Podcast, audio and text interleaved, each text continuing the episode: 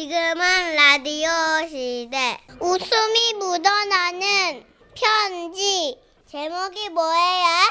제목은 트럭 사장님이에요. 오늘은요 부산에서 문정희님 주신 사연입니다. 30만 원 상당의 상품 보내드리고요. 백화점 상품권 10만 원 추가로 받는 주간 베스트 후보 그리고 200만 원 상당의 가전제품 받는 월간 베스트 후보 되셨습니다. 안녕하세요. 소니 씨, 춘식 씨. 네. 두 분 방송 잘 듣고 있어요. 저는 평소에 큰 도로보다 골목골목 다니는 걸 참 좋아하거든요. 제가 자주 다니는 골목길 중에 한 곳이 그 과일 트럭이 하나 있는 데가 있어요. 네. 그거 있잖아요. 그 일정한 장소에 요일을 정해두고 트럭으로 와가지고 막 장사하고 가시는 그런 시스템. 아, 처음에 그 과일 트럭 사장님 봤을 때 제가 엄청 당황했던 생각이 나네요. 아, 그 트럭 사장님은요, 토마토, 참외, 수박, 포도, 뭐, 이렇게 플라스틱 바구니에 담아놓고 이래 써놨었어요. 새 농가비 처음에는 이게 과일 새로운 품종인가? 그래서 그 문구에 내가 발길을 딱 멈추게 됐고, 나중에 나, 아, 이거 경상도 사투리 발음 그대로 적어 놓은 거구나! 깨달았던 거죠. 그, 우리 경상도에서는요, 혀를 쎄라고 하거든요. 그러니까 쎄 녹아비는 혀가 녹아버릴 정도로 맛이 달다! 이런 뜻이 되는 거예요. 어, 재밌죠? 아, 저는 그 정교 문구에 막 이끌려가지고 수박 한 통을 사려고 트럭 앞에 섰어요. 이 사장님께서 저를 보시고 어서 오세요. 뭐, 뭐 드릴까요? 이런 거 일체 묻질 않으시는 거예요. 저 사장님, 이 수박들 얼마나 해요? 궁금한가요? 아이, 너무 예상치 못한 반응이었어요. 그래서 제가 잠시 주춤해 당황하고는, 아, 예, 예, 라고 대답을 하니까 그분이 또 물으시는 거예요. 큰 거 작은 거 에, 큰 거요. 15,000원 아, 그래, 작은 거는요? 15,000원 에? 아, 사장님, 큰 거나 작은 거나 값이 똑같네요. 네 뭐예요? 이렇게 하면 작은 수박의 당도가 보장된다고 생각했어 내 과일값은 내가 결정하니까 아, 진짜. 너무 안타깝다. 그러고는 그 사장님 쓸쓸한 표정으로 큰 수박, 작은 수박에 삼각창을 뚫으셨어요. 어머 세상, 이거만, 뭐, 이게 삼각창이 아니라 잡숴봐. 쪼개지는 소리가 나지? 아니, 그, 저기, 저 안 살지도 모르는데 그렇게 뚫어 놓으시면 어떡해요? 상관없어요 왜요? 내가 먹으면 되니까 어머, 세상에. 먹어보고 결정하세요. 나는 강요하지 않아. 너무 부담된다 진짜. 아 세상에 사람이 이 부담이 안 될 수가 없잖아요. 그나뭐 마음이 너무 무거운 채로 한 입 먹었어요. 와, 근데 너무 신기하게 작은 수박이 더 단 거예요. 헉! 어머 선생님, 아 진짜 작은 수박이 더 달아요. 어머, 저 작은 수박 하나 살게요. 근데 이거 큰 수박 들보나서 어떡해요? 쌈풀, 에? 쌈풀, 쌈풀, 샘풀. 아, 샘플, 샘플. 아, 샘플로 이래 쪼개놓고 시식하게 한다고요? 굿 언더스탠드. 뭐지? 아, 정말 막 영어 섞어 쓰고 막 그래 대답을 하시는데 조금 캐릭터가 약간 못 보던 캐릭터고 당황스럽더라고요. 뭐 어찌됐든 그렇게 수박 하나 단 거 사가지고 온 가족이 나눠 먹었죠. 다들 막 이렇게 단 수박 처음이라면서 막 너무 좋아하는 거예요. 그래서 며칠 후에 이번에 복숭아를 좀 사볼까 하고 그 골목으로 갔어요. 트럭은 있는데 과일이 펼쳐져 있질 않더라고요. 그래서 옆에 기다리는 아줌마한테 물어봤죠. 저기요, 여기 과일 사장님 안 계세요? 계시는데 얘 안 나오셔 얘? 아, 왜요? 몰라 얘. 아 은행 가야 되는데 와이 안 나오지? 어, 그래서 제가 손님 대표로다가 트럭 창문을 이래 이래 똑똑 두드려 봤어요. 손님이 온지 모르고 계실 수도 있잖아요. 그 사장님, 손님 왔는데요. 압니다. 어머 세상에 계셨네. 아, 근데 왜 안 나와? 아, 보세요. 약속이 있어요. 트럭 안 했어요? 무슨 약속이요? 나 자신과의 약속. 뭐지? 뭔데요, 그게? 나만의 티타임. 어머 세상에. 2시부터 2시 반까지 하늘이 무너져도 커피 한 잔의 여유는 즐긴다. 이것이 나와의 약속. 아, 시간 좀 줘요. 5분 남았어요. 온전치 않더라고요. 뭔가 하여튼 약간 알겠는데 온전치 않은 그런 느낌 있잖아요. 트럭 안에 보니까 뭐 커피 원두기구들이 또 있더라고요. 야 이거 한두 번 해본 솜씨가 아닌데 그런 생각도 들더라고요. 네, 아이고야, 내 바쁜데 찰짝 좀 마시지 좀. 그러면 저기 바쁘면 볼일 보고 오시면 어떨까요? 그 나만의 티타임이라고 또 하시는데. 그거- 네. 근데 예, 그러다가 따는 못 잡긴데 예. 지난번에도 하도 안 오길래 내 다른 반찬 먼저 사고 왔거든요. 근데 트럭이 떠나가 없었다 아닙니까? 아, 그래요? 그래가지고 다음날 오전에 왔는데 예. 참외 하나 달라하니까 앉아 예. 왜요? 오전에도 뭐 티타임이 있대요? 네, 그게 아니고 영업시간 그 시작 시간이 11시 반이라 카던데 예. 그때가 몇 시였는데요? 11시 25분 어머. 5분만 빨리 파면 안 되겠냐고 했더니 그때도 뭐 자신과 약속이라 하면서 개시를 안 하더라고 예. 그래도 여기 과일이 이 동네에서 제일 값도 싸고 다니까 만에서 막 기다렸지 예. 와, 그래요. 그랬으면, 그, 참, 희한하네요. 근데 그때였어요. 사장님이 우리 대화하는데 트럭에서 갑자기 내리시는 거예요. 시간을 딱 보니까, 아, 2시 30분. 뭐 드릴까? 아, 예, 사장님, 저는 복숭아요. 아, 지도 복숭아 살라 하는데 아우 나는 막 너무 오래 기다렸어 예. 아, 맞아요. 이분은 저보다 훨씬 더 오래 기다리셨어요. Sorry. 미안한 마음 담아서 복숭아의 작은 선물 하나 얹어드립니다. 어머, 진짜요? 오, 사장님도 이래 말씀하시니까 마음이 녹네. 뭐 주시는데요? 뭐 자두? 뭐 이런 거 서비스요? 뭐 주실라나? 죽빵 멸치. 과일집에서요? 복숭아랑 죽빵멸치요? 야, 아니 그래도 죽빵멸치 비싼 건데 아, 배보다 배꼽이 더 큰 거 아니에요, 사장님? 걱정하지 말아요. 두 마리만 줄 거니까. 죽빵멸치 두 마리요? 네. 그러더니 정말 복숭아 위에 작은 멸치 두 마리를 이렇게 얹어서 주더라고요. 옆에 있는 아줌마하고 제가 눈이 딱 마주쳤는데 그 서로 알긴 하는데 말을 못 하겠어요. 그 저를 보면서 사장님이 자기 혼자 막 껄껄 웃어요. 와 미친나. 막 껄껄 웃더니 자기 얘기를 또 짧게 해주시는 거예요. 와 진짜 무섭다 이 정도면. 내가 한때는 대기업에 다녔어요. 하루에 한 번도 웃질 않고 매일을 밤 10시까지 일했어요. 야근을 매일매일. 그러면서 제일 먼저 뭐가 망가졌을까? 마음? 땡! 위장이 망가졌어. 다음은 간이 망가지고 마지막이 마음. 그때 나는 결심했어요. 돈을 적게 벌더라도 내 건강 챙기는 일을 하자. 그게 뭐였을까? 아 과일 장사. 땡! 그때는 죽빵 멸치를 팔았어요. 티타임을 가지면서 여유 있게. 아. 그러다 망했어. 하지만 괜찮았어. 왜? 나는 나와 약속을 지키며 살았으니까. 과일 장사도 세- 세쌤 지금 치매 개켰죠? 감정 과잉인데 끼어들지 마요. 미안합니다. 내 네, 시간이잖아요. 아 죄송해요. 과일 장사도 언제 망할지 모르지만 난 내 시간 지킬 거야. 죽밥 멸치 챙겨요. 아그 죽방멸치에 대한 역사구나 이게. 야 근데 여러분도 약간 느끼셨죠? 이게요 묘하게 설득력이 있어요. 야 그러면서 문득 나는 내 자신과 약속한 게 뭐가 있나 막 자아성찰이 되는 거예요. 아 요 며칠 근데 과일 트럭 사장님 안 오고 계시네요. 사장님 이거 망한 거 아니죠? 방송 들으시면요 우리 골목으로 얼른 좀 와주세요 급해요. 휴가예요. 아, 야 이런 분이 있네.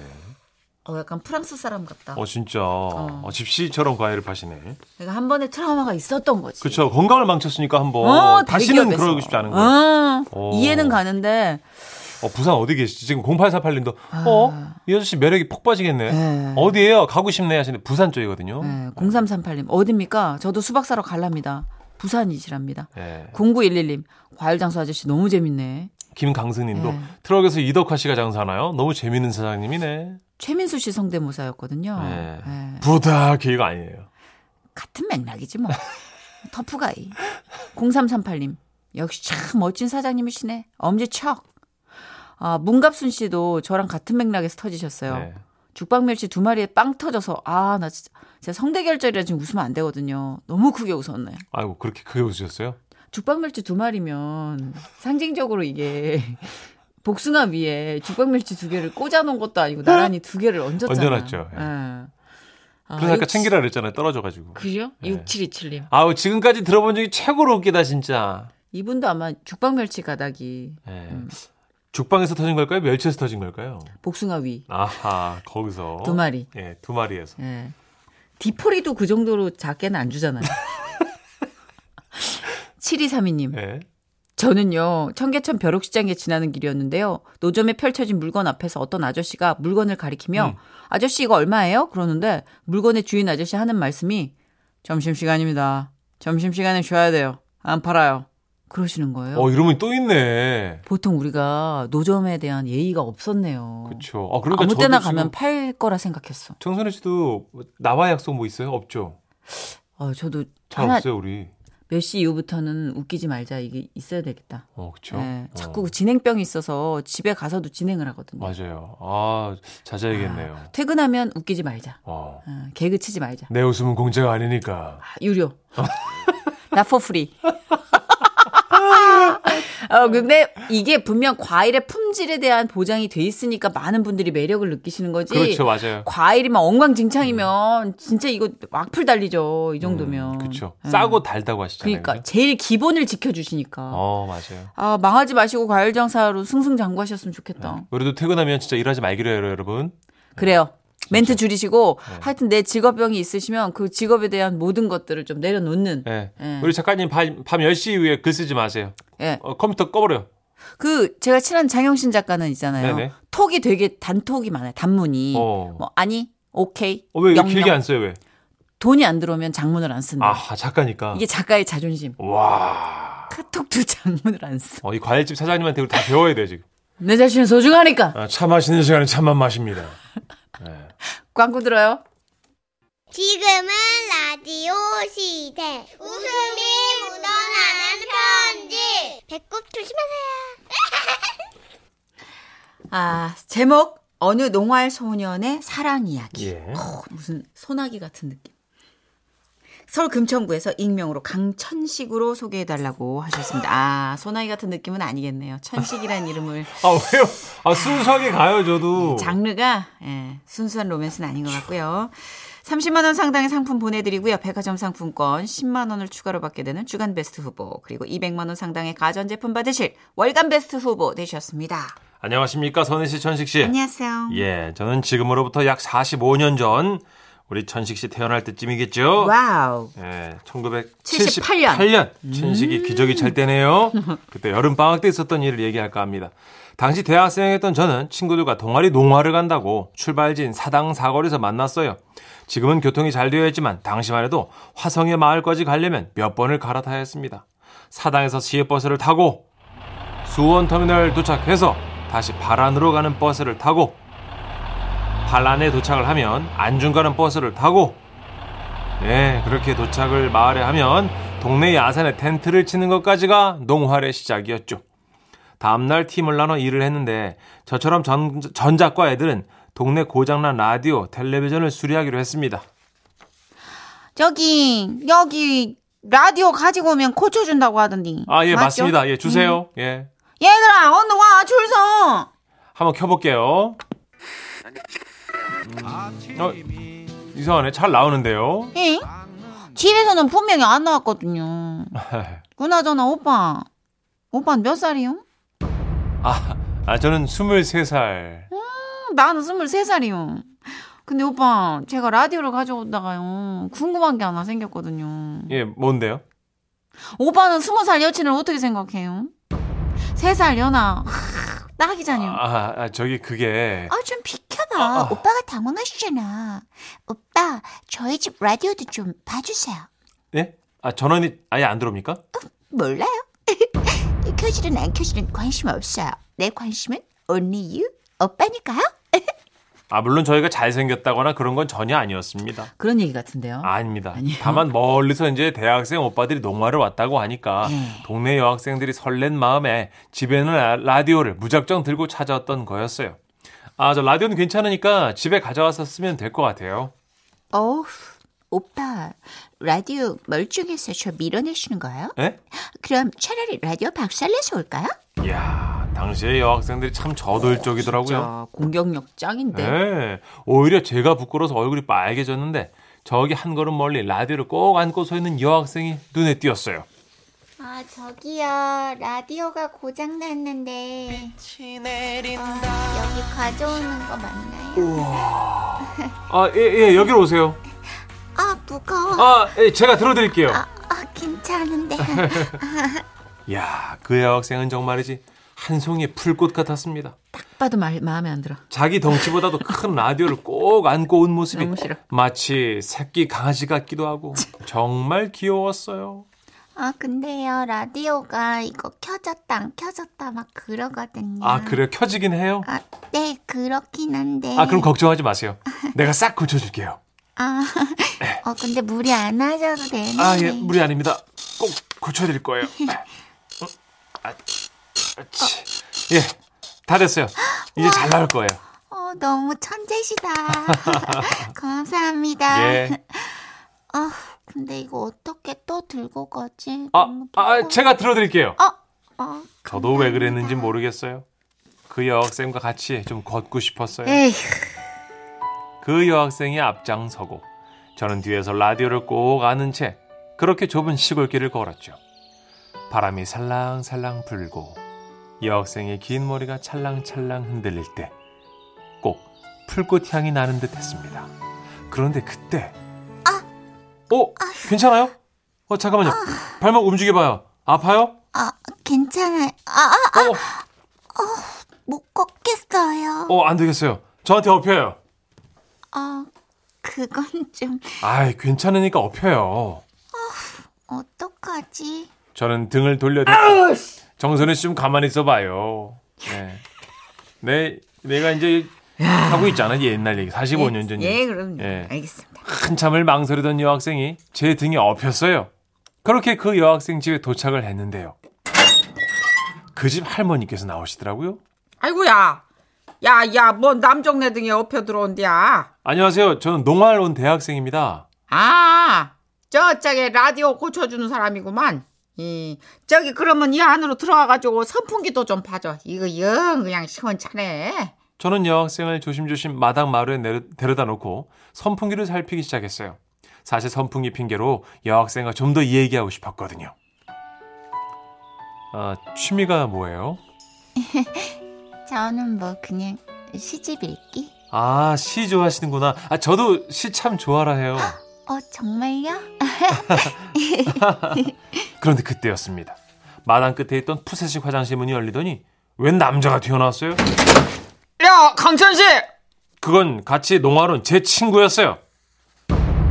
그 친구는 전자과인 저랑은 달리 국문과 친구로 동네 아이들 가르치기로 했는데 근데 저 친구가 대체 이 집에 왜 와 있는 건지 좀 혼란스럽더라고요. 그런데 그때 또 마당 옆 창고 문이 열려요. 어? 야, 니네들 뭐하냐? 사학과 선배는 왜 거기서 나온 걸까요? 그렇게 남자 셋인 마당에 모여 기싸움이 시작됐지요. 너네 일 안 하고 여기서 뭐하는 거야? 어? 아 그러는 선배는 여기서 뭐 하십니까? 제가 알기로는 농사에 투입된 걸로 압니다만 야마, 아, 그럼 너는 뭐 동네에 있는 라디오 네가 다 고쳤냐? 여학생은 난감한 표정으로 저희를 보고 있었고 아까 나가셨던 할머니께서 수박을 안고 다시 들어오셨는데요. 또 시작이네, 또 시작이야. 하여튼 허구한 날. 매년 남자를 끌고 와서 저 난리야, 매년! 아이고, 속 시끄러워. 올해는 시명이네, 시명. 아주 그냥 매년! 그랬던 것입니다. 누구나 도와주고 싶게 만드는 여학생의 매력에 할머님 말씀대로 매년 남학생들이 집에 와서 허드렛 일을 하고 갔다더라고요. 누구는 푸세식 화장실을 분무기로 소독까지 해주고 갔다고 하고요. 하하, 차. 나의 첫사랑은 그렇게 허무하게 끝나고 말았습니다.